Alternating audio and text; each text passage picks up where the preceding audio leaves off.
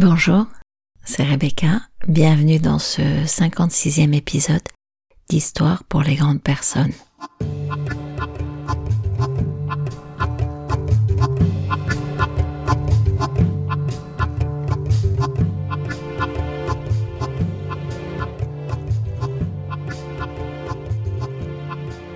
Ne te crois pas pauvre parce que tes rêves ne se sont pas réalisés, car vraiment pauvre est celui qui ne connaît pas le rêve.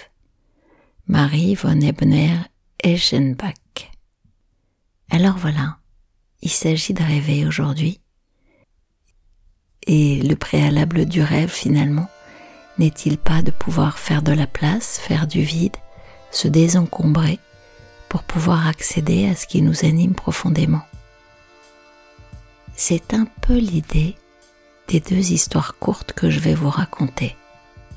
La première s'intitule Le casseur de cailloux. Et c'est une histoire qui nous est racontée par Charles Peggy à un moment où il est en pèlerinage à Chartres. Il voit alors un type fatigué, suant, qui casse des cailloux. S'approchant de lui, il lui demande ⁇ Que faites-vous, monsieur ?⁇ Vous voyez bien, je casse des cailloux.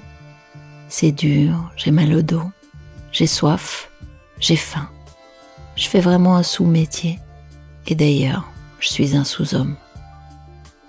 Charles Peggy continue sa route et voit un peu plus loin un autre homme qui également casse des cailloux. Mais lui ne semble pas avoir l'air d'aller mal. Et vous, monsieur, que faites-vous? Eh bien, je gagne ma vie, je casse des cailloux.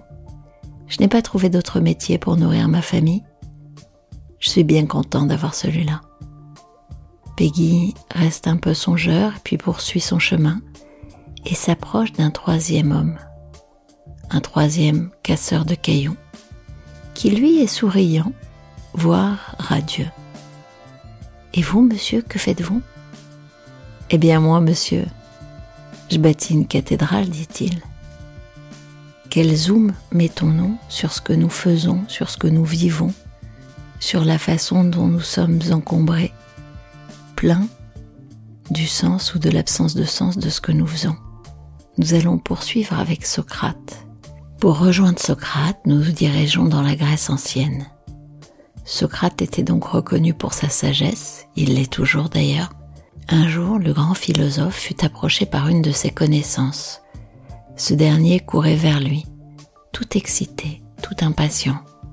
Socrate, Socrate, écoute, écoute ce que je viens d'apprendre sur ton élève Platon. S'il te plaît, lui dit le sage, calme-toi avant de parler. Demande-toi si ce que tu vas me dire passera trois tests. Quel test? Ce que tu as à dire au sujet de Platon. Demande-toi, est-ce vrai? Je n'en sais rien, répondit l'homme. J'en ai seulement entendu parler. Donc, lui dit Socrate, tu ne sais pas pour sûr si c'est vrai ou non. Non, non, je ne sais pas, répondit l'homme. Socrate souria, secoua la tête, puis passa à la deuxième question. Posons-nous maintenant la deuxième question. Ce que tu vas me dire, est-il bon? Non, non, au contraire. Donc, tu désires me dire quelque chose de mauvais au sujet de Platon, sans être certain que cela soit vrai. L'homme commença à être légèrement embarrassé. Il se tortilla, puis attendit, et Socrate reprit. Néanmoins, ta nouvelle pourrait passer le troisième test. Ce que tu vas me dire, va-t-il être utile? Et là, l'homme secoua sa tête négativement. Donc, conclut Socrate, si ce que tu vas me dire n'est ni vrai, ni bon, ni utile, alors pourquoi me le dire? L'homme comprit la leçon et s'en trouva plus sage. Voilà pourquoi Socrate était considéré comme un grand philosophe. Voilà aussi pourquoi Socrate ne sut jamais que Platon couchait avec sa femme. L'invitation de cet épisode, c'était de vous dire et si nous nous désencombrions?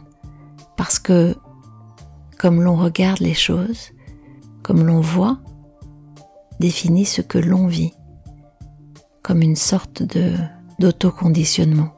Et si nous prenions conscience de notre autoconditionnement, en quoi la façon dont je regarde influe-t-elle sur ce que je crois voir et finit par vivre intérieurement? Il faut savoir que ce qu'on vit en termes d'émotions, de ressentis, va déterminer notre mouvement, notre comportement.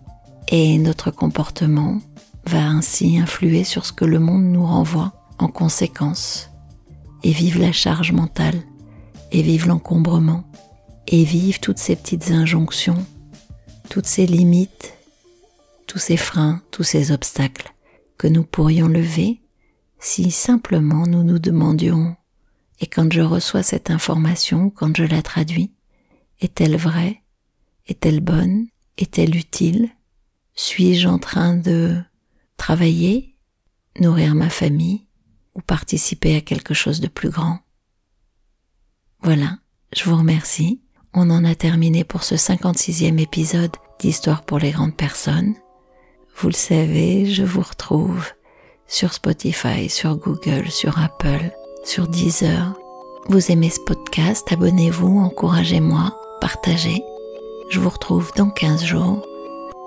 Et vous pouvez écouter également toutes les histoires de ce podcast qui sont indépendantes les unes des autres. À bientôt. Au revoir.